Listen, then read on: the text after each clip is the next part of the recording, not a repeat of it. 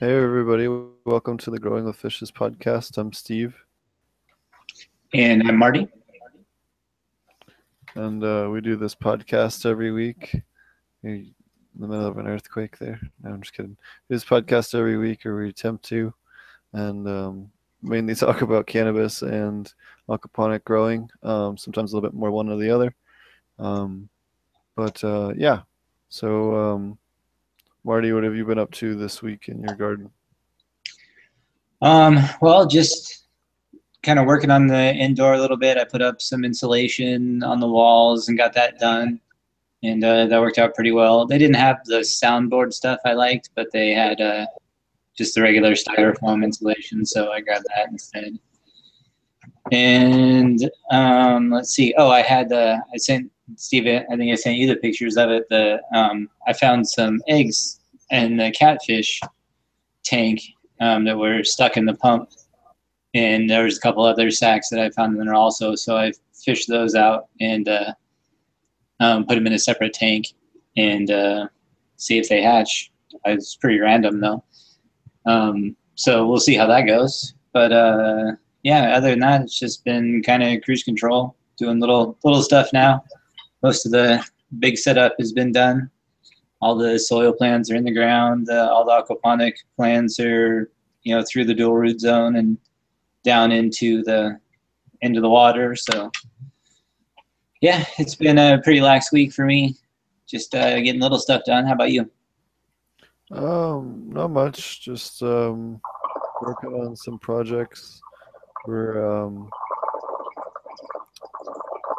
yeah. I guess I'll wait and see if uh, everything works out. Tate, our guest, will be here in a little bit. Um, he's um, uh, had a problem with one of his, uh, I think his wife's vehicle or something. He had to go pick her up or something like that. So um, he's running a little late, but he'll be with us shortly.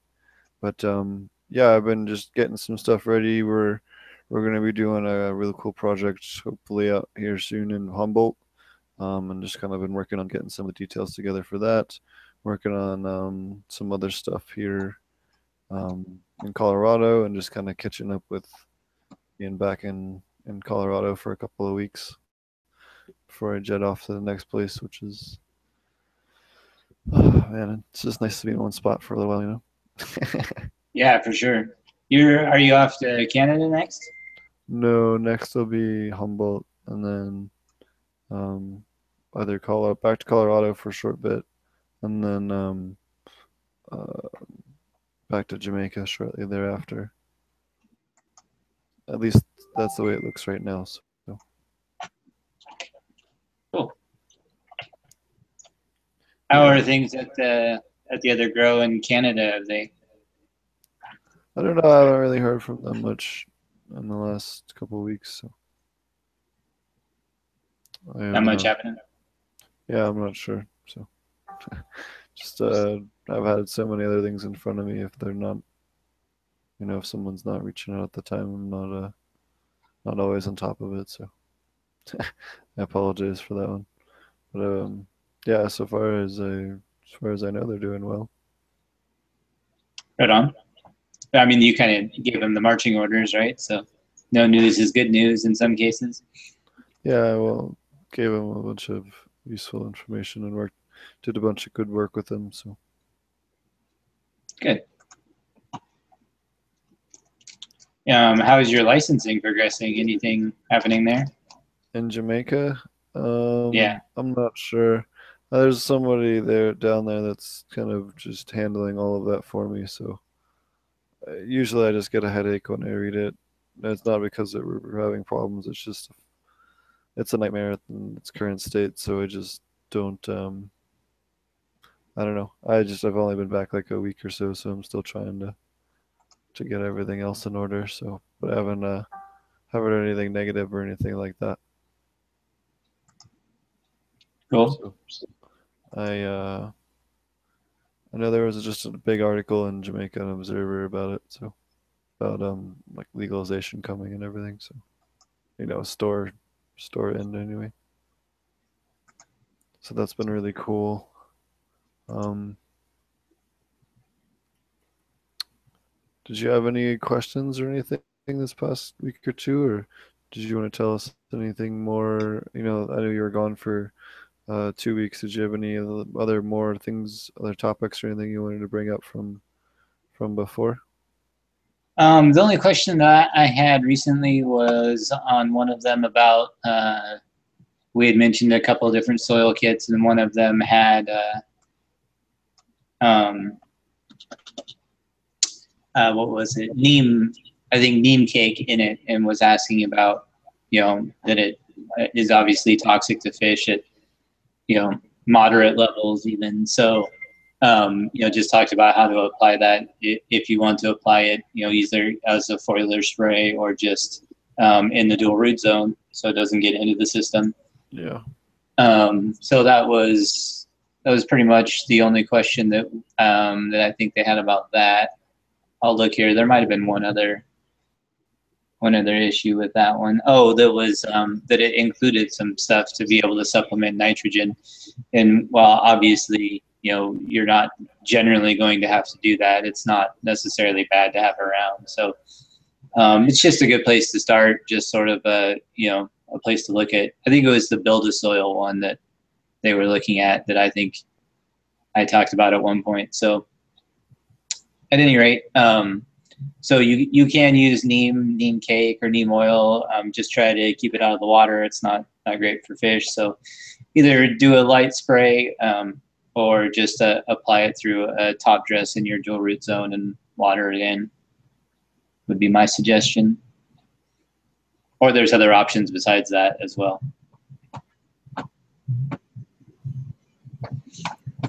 Um, we had some other questions. Um, so there's one's I'm prepping to start an aquaponics grow and had some questions on a setup. Um, for fish, how many would you suggest? I'm looking to do four, four, four by four grow beds with four to five plants each and a 500 gallon fish tank. Um, so for that many plants, you know, you could do, you know, easily 35 or 40 fish um, and shouldn't have too much of a problem. I wouldn't go much beyond that because you know cannabis plants feed very very heavily, um, but you want to make sure that you know you're you're able to you know cut back their feeding and switch to a much more vegetable dominant, um, you know veggie heavy, more romaine lettuce and you know leaf scraps from the from the garden and and things like that for for the second half of flower um, in place of their uh, their pellets and things like that. It really helps boost the phosphorus as well as um, reduce nitrogen output. It will still produce some nitrogen, but it does help reduce some, you know, by a, a noticeable amount. Um, do you have any uh, suggestions on that, Marty? Um, no, I think that, I mean, that probably about sums it up. I mean, obviously you want less nitrogen when you're in flower. You know, I guess ideally, you know, you want to shoot for about half as much as when you're in veg. So, you know, pretty much any way that you can adjust that works. You can, um, if you want to have more fish, you can do um, like companion planting and plant things like greens and stuff like that, which is what what I do um, to be able to absorb a lot of that nitrogen that's still being produced and allow your system to be a little bit more diverse and and I think a way to help balance it out. So that's what uh, you know. If you do want to do more fish than that, or I would say you know just in general, I would recommend uh, companion uh, planting. But that's one thing that you can do if you um, if you want is you can always just add you know more plants that uh, you can eat or you can use for pest control or bait plants like peppermint or uh, rosemary, oregano, you know, pretty much any any of those things are, are fine to grow and use in your pest management. Lemongrass, any of that stuff.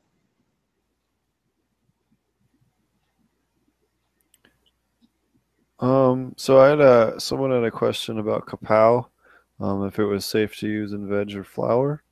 Um, kapow is really, really, really great for veg, uh, for mites or other insects. It's a general insect for thrips and a whole bunch of other insects.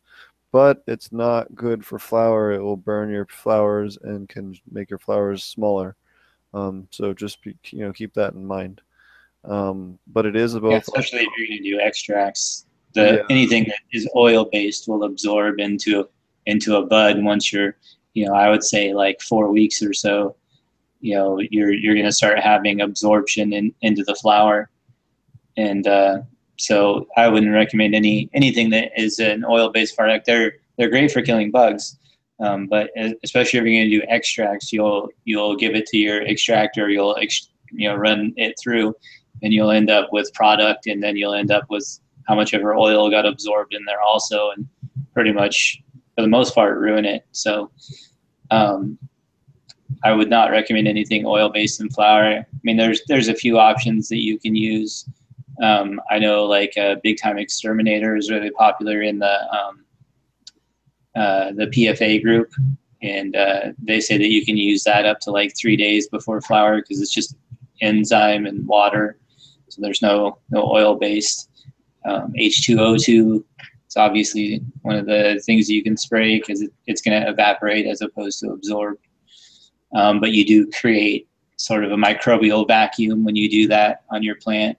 Um, so I, I would recommend following that up with like a worm tea um, or something like that as a foliar spray so that you don't have uh, a vacuum for things like powdery mold to start growing in.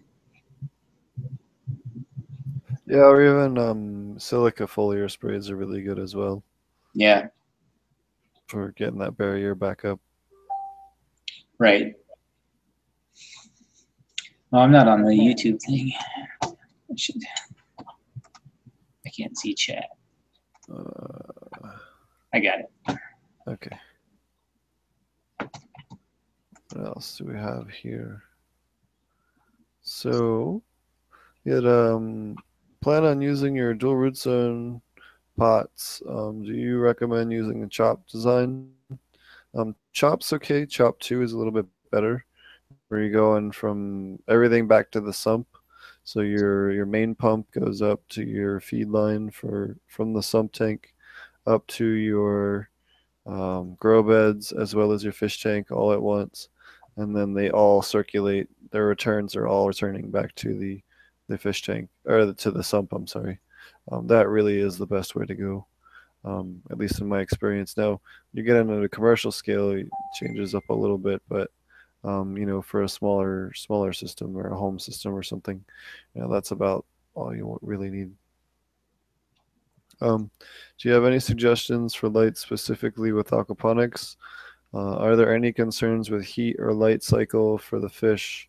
Um, so for lights, um, Oh, do you have anything uh, comments on the chop the chop design? Not really. I don't. I don't have a problem with it. I mean, obviously, um, I, people use it all the time. Pretty much, I'm in favor of anything that grows plants and that's been proven to grow plants. So, um, whether or not it's like a you know more or less stressful for the fish, I don't. I'm not even sure how you measure that. I'm sure there is a way, but for me, I I have no issue with it. I think for like you're saying, for smaller systems, uh, a lot of times they just end up you know making the most sense. And um, so I, I have a number of different systems here. Obviously, I have I think three functioning right now, but I think I've probably built like a dozen of them, and so I think that uh, you know I'm a I'm a big advocate of using what you have available to you um, to to make something that works. So I think if a chop system makes sense for you and that, that's what you understand and that's what you feel like you can run, then more power to you.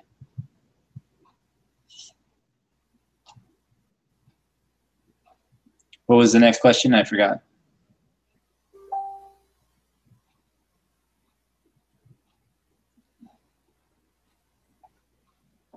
Steve, are you there?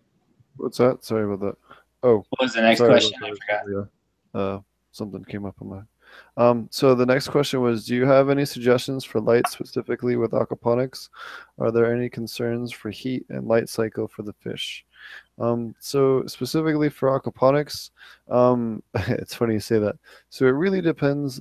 Actually, this is a great topic we can get into um, for lighting and aquaponics. So uh, it depends on what you're looking to do and what you're looking to grow, what you want to invest, and how much you want to invest over time um, and what kind of power bill you want. So um, your entry level lights are your fluorescents. um, or your compact fluorescents. Um, those are really good cheap lights. Um, they work really well. They're real good entry level lights, um, but they do need to be replaced every eight months or so as far as bulbs. Um, every eight to ten months.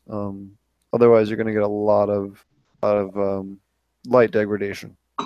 Um, your next step up is going to be your metal halide and ceramic, or metal halide and high pressure sodium. Um, and then now they both have ver- ceramic versions, which are much higher light output. They run much cooler and they use lower wattage. So if you are looking into those, highly suggest going to a ceramic metal halide or ceramic high pressure sodium. The ceramic high pressure sodiums, I've had a chance to see a couple, but they won't be on the market until next month, um, which is only like a week or two away. But um, yeah, they're they're pretty neat. Um, there's a few testers floating around I've seen. So um, they're really, really, really cool. But they also run much colder. Um, and then you have induction lighting. Induction lighting is uh, kind of like a magnetically stabilized fluorescent, or it's like a type of uh, fluorescent that's magnetically stabilized. And they um, provide a 25 year bulb life uh, compared to, you know, the one year bulb life ish with the, the metal halides. Um, I don't actually know the the bulb life of the ceramic metal halides. I don't have one at the moment, but if anyone happens to know and wants to chime in, um, definitely let me know. Or if you happen to know, uh, let me know. Um, but the um, I do know that the induction, most of the inductions are 25 year bulb life. Um, you do need to supplement the far red for those. Um, it, or, you know, it definitely benefits from supplementing far red with the inductions um, but they're very easy to add. Now, some of the other bulbs and some of the newer induction bulbs compensate for that, but um, it's just something I haven't had a chance to play a ton with. Um, and then you also have your plasmas. Now, plasmas are really, really nice because they put out a really broad spectrum. If you're looking to do flowering room, um, plasmas are really good for flower, but just remember they put most of them put out UVC, which is not good for your eyes, and it can also give you sunburn. So make sure you cover your skin wear some sunscreen and um, you know some sunglasses grow glasses when you're in your garden when you're running one of those lights and then you also have led which have a uh, real cool or real long real real long running you know replacement time you know 10 20 30 years depending on the fixture um, but you do need to worry about um, uh, you know they are a little bit more pricey the light spectrum isn't quite as perfect as as some of the others. Well, some of the newer ones are pretty good, but um, a lot of them aren't very good, especially the Chinese ones. You know, there's a lot of cheap Chinese ones out there that just, uh, um, you know, don't cut it, but they, you know, they sell them as really good, and it's easy to get ripped off. Um, so um, definitely with the LEDs, you know, you you need you will get what you pay for. So you know, make sure you get with a reputable company or one that's got a bunch of, you know, side by sides and, and things like that. Um, my personal favorite right now is the ceramic metal halides. Um, or, you know, the inductions are really nice if you're looking for like a bedroom that you want to run, you know, um, a little bit cooler. Both of them run much cooler than the other options. So um, the nice thing about, again, the induction is the long bulb replacement time. Um, any concerns for heat or light cycle with the fish? Um, so heat for the fish, it's very important. Oh, oh, before I get to that, Marty, what are your opinion on lighting? Um, yeah, I think that you know, for the most part, you just have to weigh the pros and cons of your environment. So, like for instance, I have um, I have both metal halide lights and I have LEDs. Um, and I run the LEDs in the summertime when I I want it to be cooler in the room. And in the wintertime, I wanted to be warmer. I actually use the metal halides as more like heaters than any, anything else.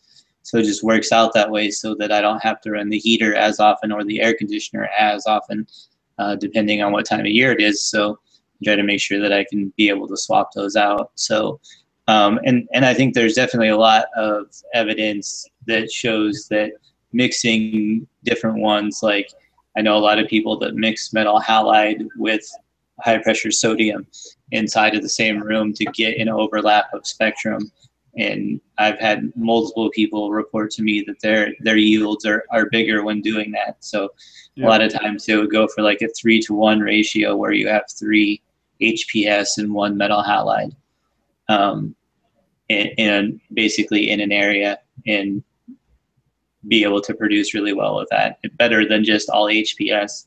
So uh, that was the comparison that they they did, and it was a whole group of them um, that ended up, you know, sort of one talks the other one into doing it once they see the other one doing it. So there's probably at least four of them now that have have reproduced those results. So um, I, there's a couple of them that have posted videos. So I think I'll I'll dig those up and send them over. Um, maybe I'll post them on the um, description of the video. So that would that'd be the only thing that I would add to what you had to say. For the most part, it's I you know I feel like it's just a matter of what you want to do. You know, metal halides are you know or HPS. You know, maybe the exception, like you were saying, of the um, the CMH. Uh, those are definitely going to run a lot cooler in comparison to the other ones. And light efficiency can become a complicated topic to debate, but you know, for the most part, it's how much light is produced as opposed to heat and whatever light you're using. So the more heat that you put out per watt, the less light you're going to put out per watt. Um, so I would say the for me, I don't really have a preference like LED versus the metal halides or you know, it's kind of whatever works best at the time for me. I have good good success with both of them, and uh, I even have cheap eBay lights from China. And uh, I think if you ju- just do a little bit of research and understand what they are, and know that max power ratings on LEDs are 90% bullshit, and um, basically they they never consume that much power, so it's usually about half. So like my 600 watt LED lights only consume 284 watts. So that you know that right there is an incredibly misleading thing, and a lot of times that I uh, when I see people that have um, or that are unhappy with their LED lights, a lot of times they're underpowering them simply because they're calculating their watts per square footage based on uh, the max power ratings as opposed to the actual power draw and then trying to compare that to uh, an HPS light, like a 600 watt HPS, which is a single bulb with no connection and uh, um, so or no additional connections like LEDs are a hundred little bulbs wired together as opposed to one bulb, and so it, it can be a little bit complicated to compare some of them. But I think for the most part, you know, if you understand that the variables are how much heat is created in your room that you're then therefore also going to have to account for. So well hps might produce great results you're also going to have an increased uh, load on your air conditioner. So that's my two cents i suppose. Whatever works out best for whatever room you have if it's really hot in there then uh, you know you might have to invest in a really good air conditioner if you want to run you know five HPSs in there. It's gonna be a lot hotter than you think if you haven't done it before. Yep, you're gonna definitely need to vent that room. That's for sure. Um, what was the next one? Uh, okay. Are there any concerns with heat or light cycle for the fish? Um, so there isn't really any with the light cycle, but definitely heat. You know, you never want to have uh, temperature fluctuation with your fish. It's the quickest way to get them sick and kill them. Um, so definitely, you know, watch that. It's not something you want. It's pH fluctuation and temperature fluctuation are the two biggest causes of fish issues in in all of aquaponics. So definitely want to avoid those. Um, Final question. Uh, for grow this size, it will be in a garage sealed around windows and doors. Do you suggest any other tent style seal? Um, no, you don't need really need to do a grow, you know, put it in a tent. There's no real reason to. Um, you could just put it all out, you know, maybe definitely build in some kind of ventilation or something in that window you got. um, and make sure no one can break in. But aside from that, you know, um, throw an air filter on there so you're not stinking it up in the neighborhood.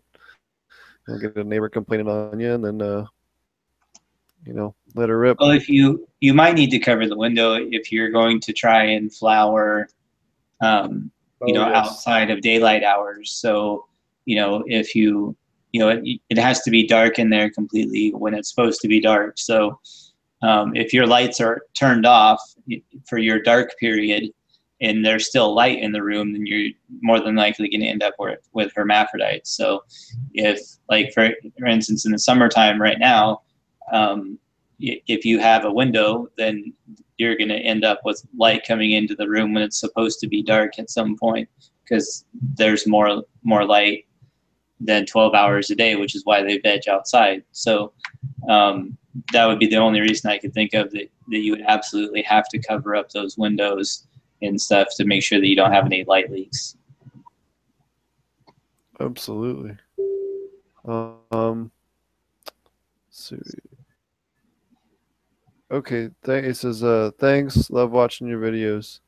Um, and someone else asked, um, they're curious if the Keto Life nutrients are safe to use with fish. Um, so the ones that, that are safe to use with them are um, the Keto Kelp, uh, the Keto Silica, the Root Life Microbes, the Grower's Magic, the Molasses Magic, the Phos Boost, the Keto Foliar, the Keto Uptake, and the Root Life Fungi. Um, and uh, yeah, so that'll be that'll be really great. Um, hoping um, hoping Tate will be on here, and we'll have we got something we're going to talk about with him when he gets on, will be pretty cool. Um, we also are going to talk about boron today. Um, boron's uh, very important for your plants. Um, it helps a lot with uh, uh, different parts of flower formation and and um, uh, many different things that are important for flower. Um, in aquaponics, you want to about ideally 0.3 parts per million to 0.5 parts per million. You can go as high as one part per million without having much of an issue. And the best ways to dose that are with uh, borax or sodium borate or uh, boric acid. Um, both of those are, uh, you know, do perfectly fine for, for dosing with those. Um, borax is really, really easy. You can get that at you know, any Walmart or other kind of store. Um, I used to regularly buy it um, around the corner at a box store for doing taxidermy and stuff. So it's also a great thing you can spread around your greenhouse if you need insect control. Um, if you have ants, especially, or roaches, or any kind of bugs that are crawling around the floor of your, your greenhouse, you can sprinkle borax around all around, and then the insects crawl across. They clean themselves, they eat it, and they die. Um, and it works extremely well. It's real safe. I use a lot in the pet industry. Um, it won't harm your kid, won't harm your dog, won't harm your cat, won't harm your snake, won't harm your fish, won't harm the plants. You know, it's it's pretty safe.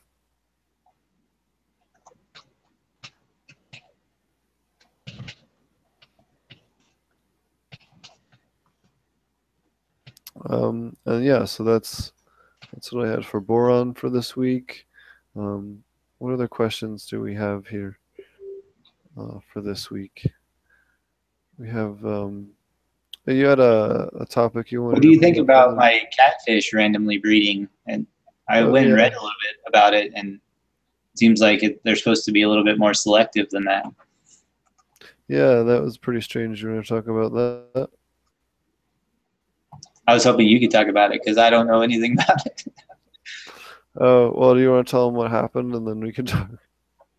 Yeah, well, I- I mentioned it a little bit ago. Was that I basically went out to check on the outdoor system, and uh, the- pump wasn't putting out very much water. The um, I could tell just by walking up to it, um, and it was just barely trickling out. And so normally, what happens is, is you know, there's something stuck in the pump or um, something like that. And so a lot of times, what I'll do is I'll just unplug the pump, and whatever is stuck in it gets pushed out by the water pressure and uh, then I just plug it back in and it's good to go again. Well, this time that didn't work, and so I had to pull up the pump to find out what it was, and I pulled it up and I found a big white sack of fish eggs that was uh, all stuck in the pump.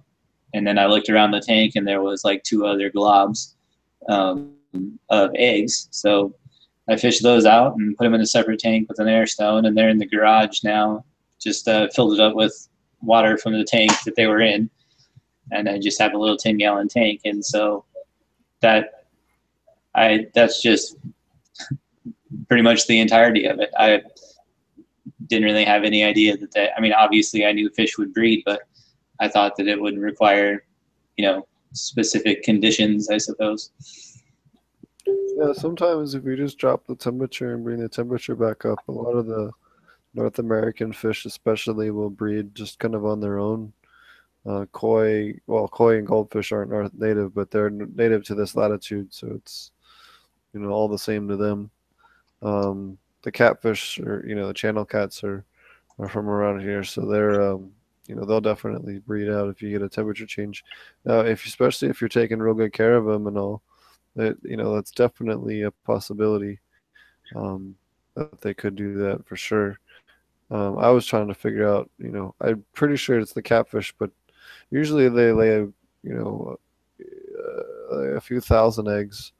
Um, did you notice any kind of swelling on them or anything like that? Or I didn't. No, um, I've been checking the tank though because I'm a little, little paranoid now that there's going to be a bunch more of them in there because I, I read the same thing, and you know, there's a large number of eggs um, in there, but I'm not sure, or, or that we fished out of it, but there's definitely not like 10,000 or whatever, like what I was reading. So, you know, I would say there's probably, you know, at least a few hundred, but probably not more than, probably not more than 400. Um, so did you see that this week uh, Microsoft signed a deal to start partnering up with a cannabis um, software company that does uh, cannabis software tracking and all that? So that was No, pretty I didn't. Yeah. That makes you wonder about what's going to happen with the rescheduling coming up. I know there's a bunch of rumors, people are getting their pennies in a bunch over the uh, the rescheduling rumors about it possibly going to Schedule Two, which could have some pretty enormous implications for the uh, for the market because that would move it to a medical product and could have some pretty negative impacts on the industry. Yeah, there seems to be a pretty general consensus that it will not be good, basically. Yeah.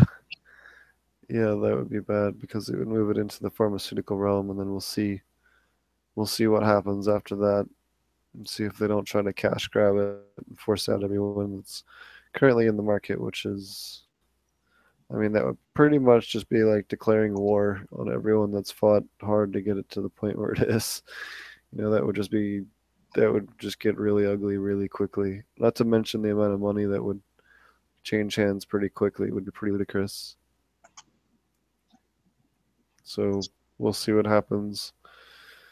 If what it ends up being rescheduled to, if it's schedule two or schedule three, or it needs to be descheduled completely, to be honest with you. But if they're going to do it, it should be schedule four, if anything. Well, I mean, if, yeah, if anything, but where is it at right now? So I guess my my expectations are that they will fuck it up. That's my like Yeah, that's true. Who knows? that's maybe I'm just jaded. and act like retards again. We'll see, or idiots, or whatever you want to call them. Uneducated morons. I, you know, I want to believe, but you know, then again, I, we also are limited to 10 milligram edibles in Oregon for patients What? included. You know, you know, like why would I think they would base Awful. anything off of actual data or information or results or documented cases or anything else? Like, I don't know. I'm sure I sound like a cynic, but I suppose I am. Yeah, we've just seen the same shit over and over again. Just gets annoying. Um, For sure. Uruguay, um, its first legal harvest. Um, the first two big national companies did. Um, so that's kind of cool. sorry, we were a little. We are supposed to be uh, originally with Tate at the moment, so we're trying to fill out a little bit of time. Trying to fill out a little bit of time in the meantime until he gets here. He just had a little bit of an emergency.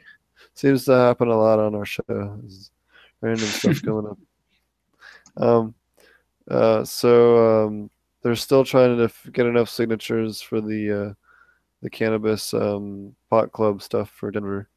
Um, should be on the ballot, but uh, I think it's the Springs. They're looking for some more signatures. Um, as oh no, as well as Denver, they're still looking for a few more signatures. So if you guys are in Denver, and the Colorado Springs, you know, get out there and sign that petition, or if you're in the area, go sign it. Help them get that passed.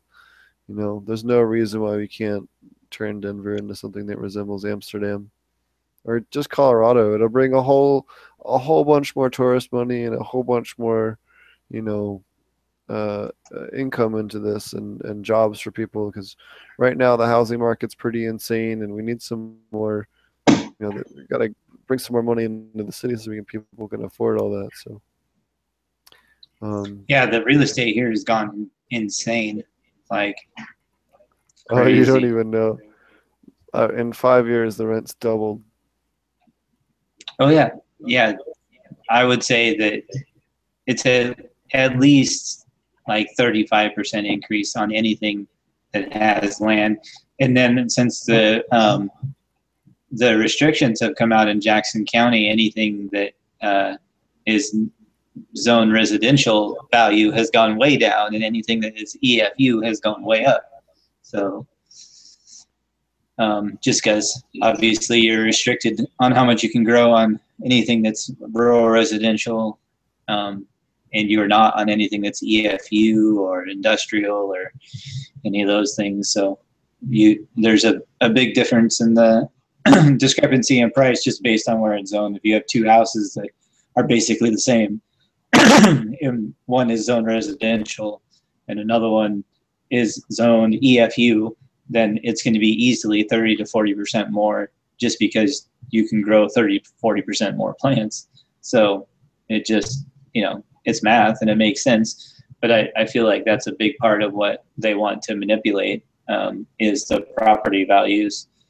Um, so obviously, I'm going to go ahead and say that they probably have a lot of friends on the council that have uh, uh, EFU zone land out there.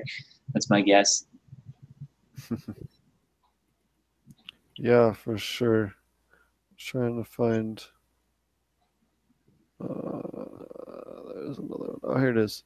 Um, so they did a a study, a two year study on um, how uh, cannabis affects plaque buildup in relation to both seizures, like strokes and stuff, and uh, heart, you know, heart disease. And they found that mm-hmm. cannabis users had a much lower rate of plaque buildup. So we're gonna eat all that butter. Definitely smoke your weed.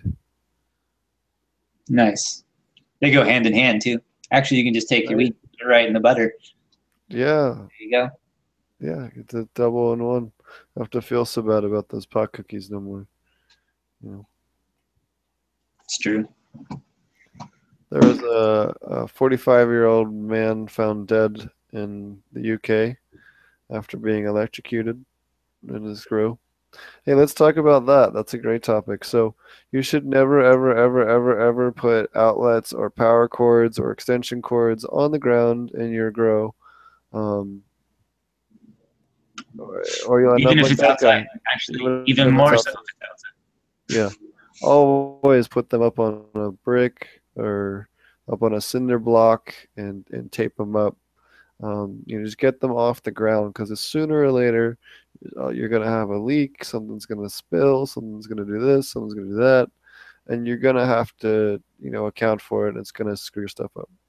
So you don't want to do that, and you know, you want to make sure that you're having, a, you know.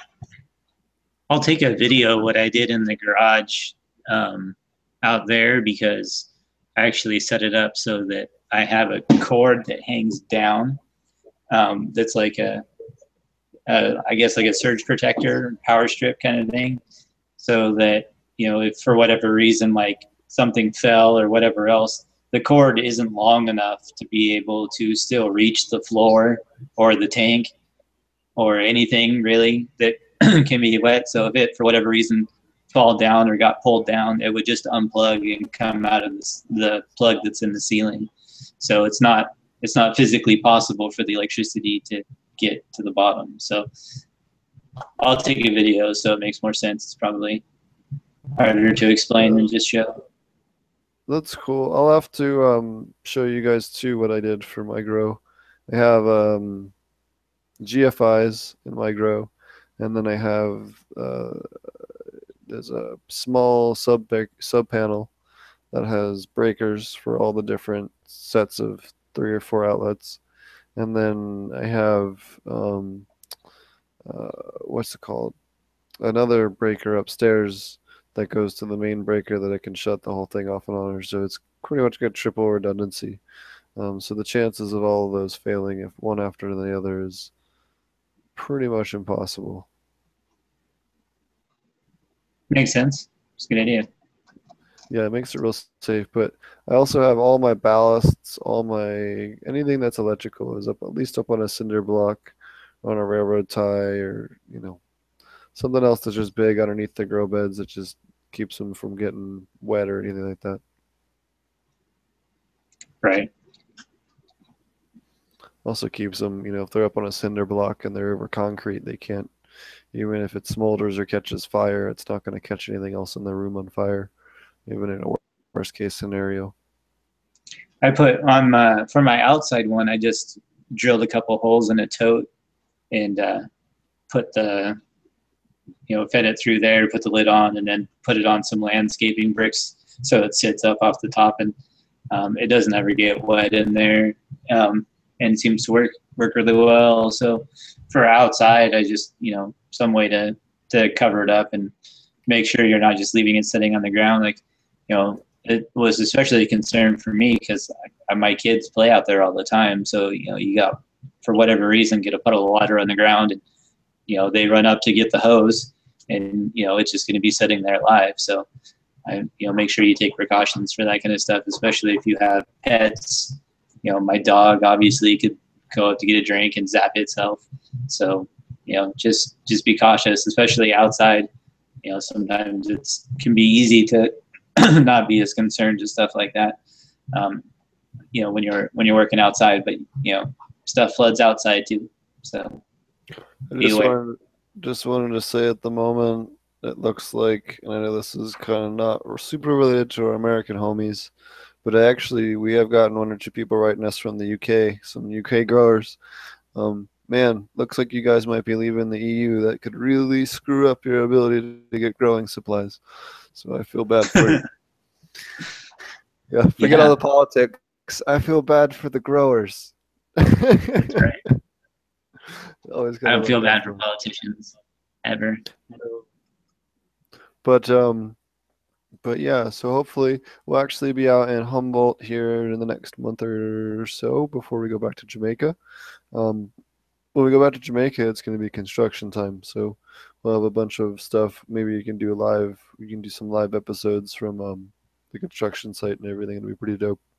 And um, uh, out in Humboldt, we have a project that we'll be able to tell you guys a little bit more about uh, soon. But um, we have a uh, nutrient nutrient line we've been working on um, that will be put out here soon. That's aquaponic safe, um, along with a bunch of other stuff. In fact, we were going to talk about that. I'll just get to it now at the moment with with Tate from Kita Life. His he's got a bunch of really awesome products that we used a lot back when I worked at Aquaponic Source. They've been up on Aquaponic Source's website for over two years.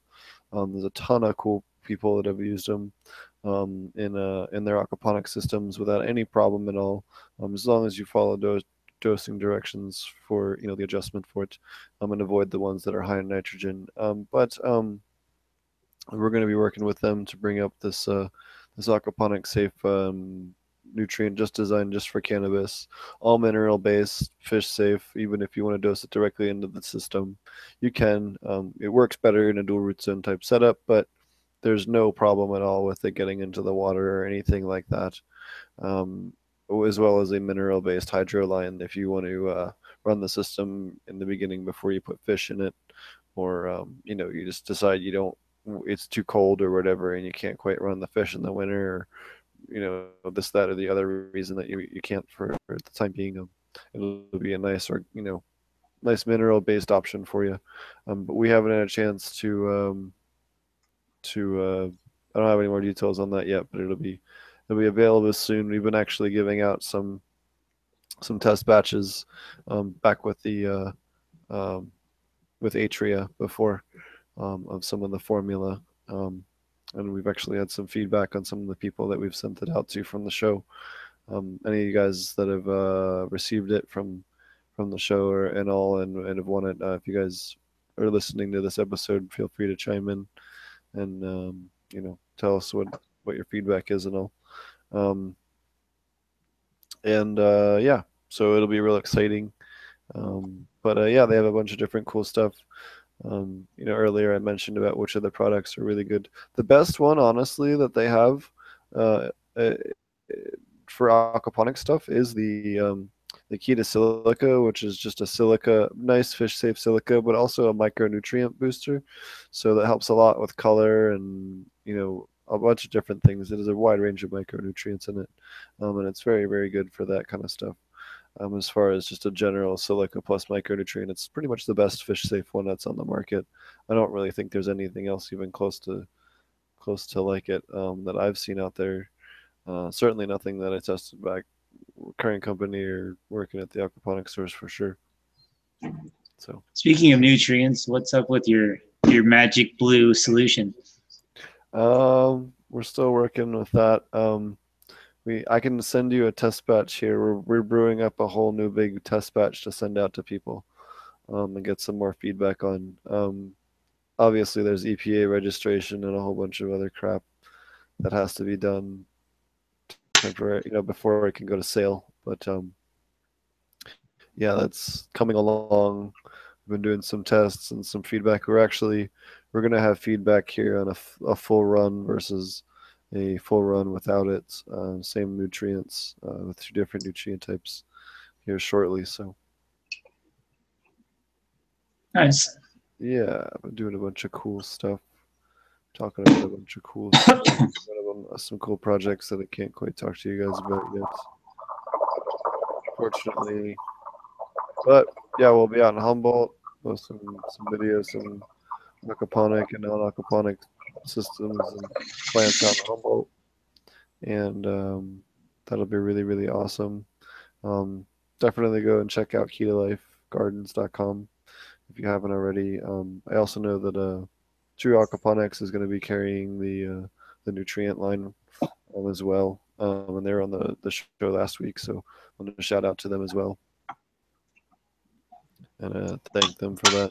Um, yeah, so. We also do, uh, I guess, since we're doing website shout outs, also throw in realgrowers.com um, and uh, thedudegrows.com for uh, hosting us and, and letting us have our, you know, a bunch of blogs up there now. If you guys haven't checked it out, go, go over and check that out at, uh, at Dude Grows under aquaponics. Um, they have a bunch of really cool, uh, I know Vlad's been posting a bunch of uh, really cool aquaponic articles on there. Um, who's another guy that um, we'll get on the show uh, we were hoping to get him on this this week, and then we we had he wasn't able to last minute, so we had uh, right before I was going to post, so that we had Tate, and then he had an emergency. So it's kind of funny, but he'll be on the show here soon at some point. Um, but he's um, I forget how I got onto that topic in the beginning, but oh, Vlad's been posting a bunch of real good uh, articles on there about aquaponics. If you're looking to learn more about microbes or lighting or some other cool um, things specifically in regards to aquaponic cannabis. He's uh, even aquaponic plants, even non-cannabis stuff. Um, but in relation to flowering, fruiting, stuff that's relevant to cannabis, he posted a bunch of really cool stuff over there. So definitely check that out. Cool. Yeah, I like the um, the Dude Grow site. It's pretty, yeah, pretty informative. Let me uh, text Tate and see see if he's going to be able to make it in time or not. apologize to everyone on the waiting part. Um,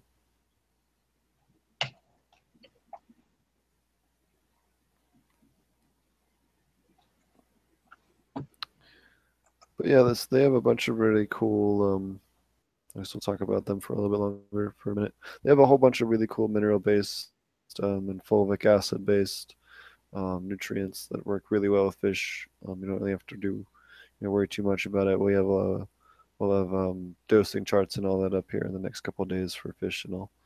Um, so that'll be pretty neat. Um, I'm I'm doing a little consulting full disclosure for them for doing the dosing and some of the stuff for that and, and helping them out on some other projects and helping them get this um, aquaponic nutrient lineup. So you know, so uh, no one thinks I'm being sneaky about it or anything. um, but uh, yeah, I don't. Uh, um, yeah, they're helping us bring this aquaponic nutrient um, that will be hopefully changing up a lot of things for all the general fruiting flowering production in, in uh, both cannabis and non-cannabis for aquaponics, and um, offer a bunch of other solutions for some other some other things uh, if you're looking to boost, um, especially flavor and some other things in your in your plants.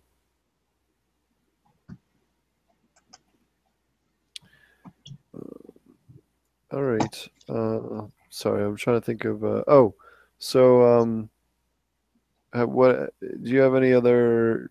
To, uh, another question. I forget who it was. I was trying to find it in my email. guy asked if we could go talk more, or if you could talk more about how you, maybe like the process of how you make your teas or your ferments that you're currently making. Um, sure. Um, so for me, I have basically I start pretty much everything with a bokashi bucket in the kitchen. So everything that I put in there would be like banana peels, corn husks, um, you know, nectarine pits, uh, you know, just a wide variety of scraps that otherwise just throw away. And it just goes in, in a, a bucket with a lid that I fill about halfway with water. And then I um, I put in uh, bokashi and uh, just let it soak in there until the bucket gets full. Essentially, I just keep adding stuff to it until it gets full. And that's kind of like a pre-soak before it goes to the worm bin. So on the front porch, I have the worm bin. So I pour all that uh, that same stuff, the water, everything in there. Then I refill it halfway up and I re-inoculate it with the bokashi. And um, put it back in the kitchen, and then um, stir the stuff in for the worms. add another layer over the top of it, and uh, give them a good dosing of water. And uh, that's how um, that water runs through and down out the bottom. And that's how essentially I get my worm juice, which I can either use as a concentrate. I can mix it 50 50 and aerate it for a tea. I can add it to an anaerobic um, uh, ferment. If I want to do like labs, for instance, you you don't aerate those, or I don't. Some people do. I don't yeah. think you should. So, so for an anaerobic fermentation. Yeah. Yeah, do an anaerobic fermentation. You so you can actually do that in a you, if it's fully recirculating and you're just pumping the air from the chamber back in through the bottom, you can you can actually churn it up and still keep it anaerobic um, and it'll actually grow even quicker. But it is again, you have to have like the right kind of setup, and it can be kind of pricey and a little difficult to work with. Right. So mine, I just do my anaerobic uh, fermentations in uh, in a 55 gallon drum, and uh, I essentially use it like a like a tea bag, and I'll I'll soak anything from like you know just like discount fruit if I find some at the store. Like a lot of times they'll have uh, you know, like bags of apples that are like, you know, 80% off because they're mostly rotten.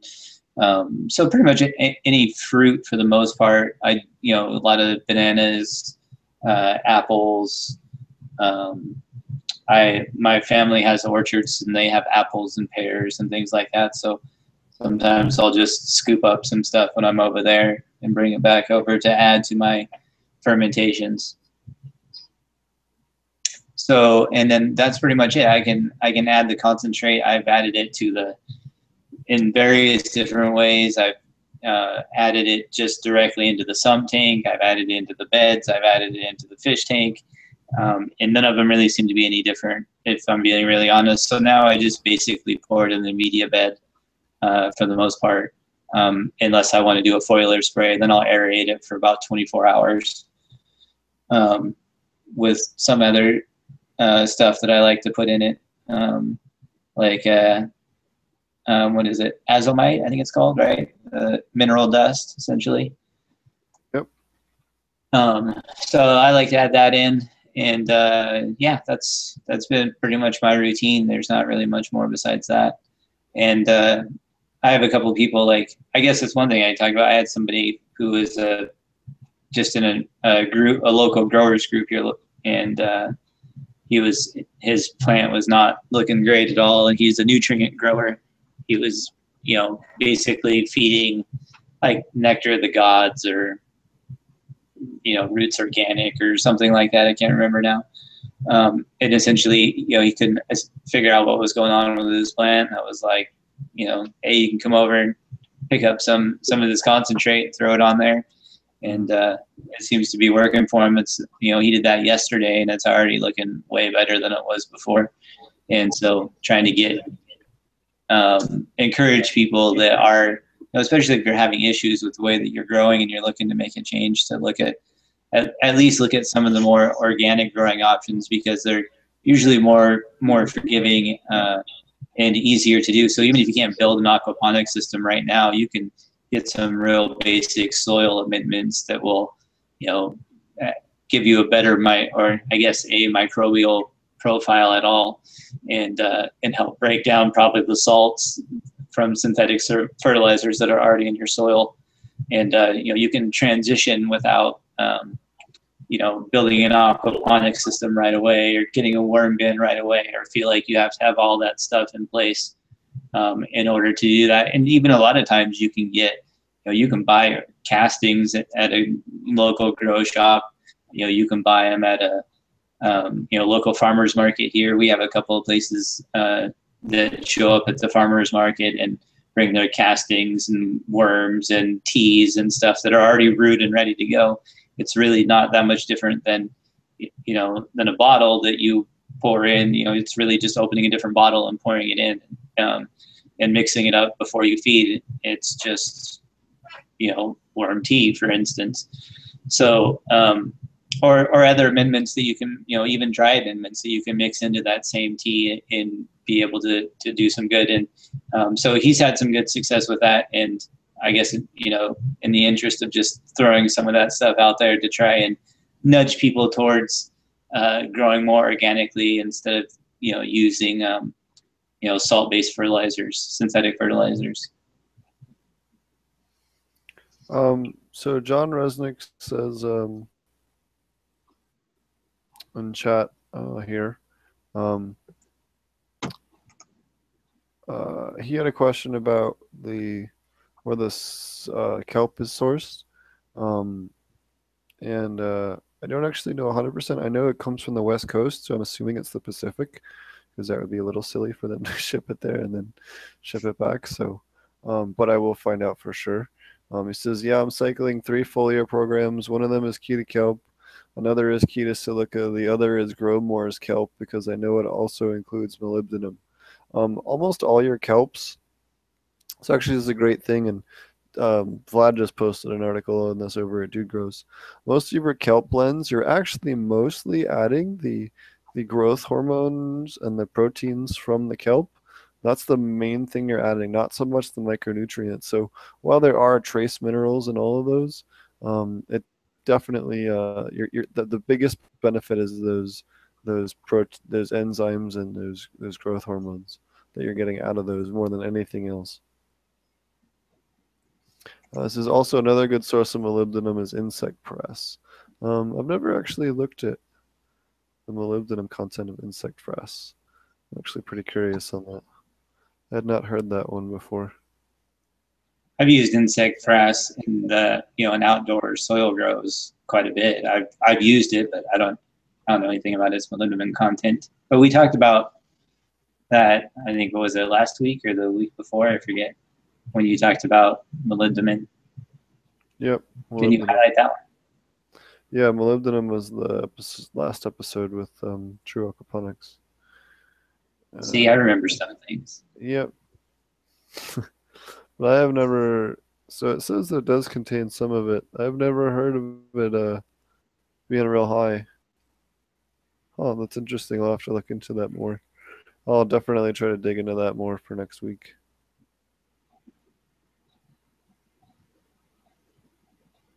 Huh. I'll have to check that out. He says, Dude Grow Show episode 101 Insect Frass interview. So, for those that are more interested, apparently that has more information. Definitely go check it out. Uh, the frass will provide you with protozoa as, as well. Hmm. Very cool. So, I've never heard of the. Uh, I've never been huge on the insect frass, but I know a lot of people really are uh, have a lot of good luck with it. Well, definitely thanks for the questions. Anybody else have any other questions? Um, anybody else in the chat? There's, there's um, a couple other people in chat here now, especially if anyone else has any other questions, or even anyone else's. If John or anyone else that's been asking questions their questions, we'd love to love to hear them. Sorry, the uh, our guest situation didn't work out quite as well today. We'll get definitely uh, we'll get that uh, we'll get that worked out in the future. Just had a last minute emergency, so I was hoping to have him on here and get him to talk about a bunch of this stuff. And he's got a bunch of really cool information on organic nutrient supplementation and you know um, you know what's fit. You know, him. I've been working with him a little bit on or a lot of it in the last couple of years on what's fish safe and some other things like that. So um, I wanted to get him on here and be able to talk about you know organic supplements because that's what he uses for all of his blends and um, you know he knows a lot about how a lot of that stuff affects it. So um, he's woo, was hoping to be a great guest. We'll get him on a different episode i guess since it's looking like um, at least at the moment he's not back yet. So Yeah, um, my kids are about to burst through the door and be louder than anything else, so probably have to wrap up pretty soon. Yeah, so uh, I guess what we'll do is we'll, we'll wrap it up. Sorry, this episode wasn't quite up to par for what our normal or our normal episodes are, but uh, it was a good time, and um, we'll hopefully get the the guest situation worked out. I'm gonna try and get a. We have some future guests, so the uh, the, uh, the guys from Dude Grows are to be on the show with us here at some point in the near future, um, and then we're gonna get a we'll get Tate on from Dude from Kita Life. Um, we'll get Vlad on here and we have some other people. Vlad's a real good friend of mine and really, really, really smart aquaponic expert in terms of microbes and nutrients and anything you could really want to know in, in regards to the higher end technical end. Um, so uh, we will definitely uh, have some really cool guests here in the future. We're going to try and my goal in the future now is to try and always get a guest on the show or try to get a guest on as much as possible, as many times as possible, and try and get a good rotation. Maybe bring people on as a guest on a couple of times later on, but for now, trying to get people on, you know, just to get some variety on the show. And it was really cool talking about, um, you know, some different topics with each guest, and all, uh, especially since with just me and Marty, we we get stuck on our ways and some stuff sometimes. So it's nice to bring some some other thoughts and, and some other viewpoints and, and things like that. So. Uh, Yeah, that sounds good.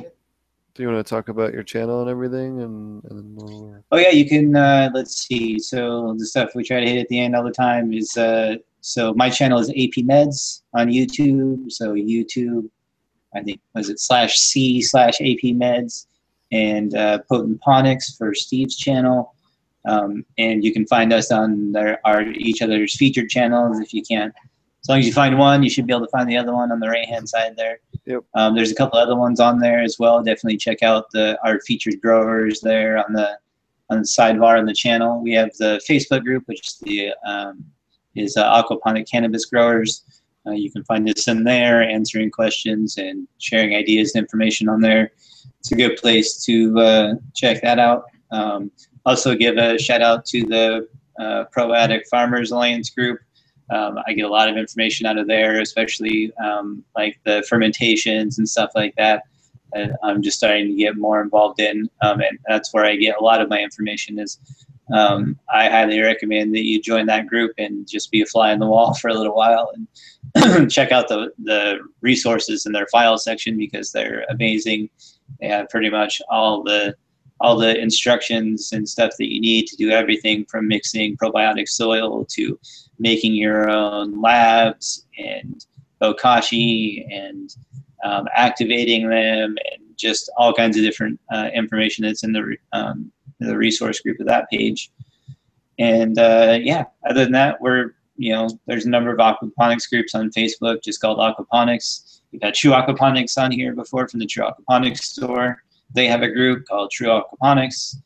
Um, I think that's pretty much all of them. You got anything else, Steve? Um, you can hit me up on email if you want, potentponics at gmail.com. If you have any questions or you want to write us or ask us about products or feedback or I don't know, any kind of questions you got, we love uh, answering them on the show. Um, that's how we have, uh, gets us a lot of good content and um, help people learn about their grow and everything else. Um, no, I think that's about it. Um, I think we mentioned everybody else we normally mention in the episode earlier, so I won't run down the websites again. But um, yeah, so definitely visit us on your channels and hit us up on our websites or emails or wherever you want to get in contact with us. And um, thanks for listening, and we'll see you guys again soon. Cheers. Thanks a lot.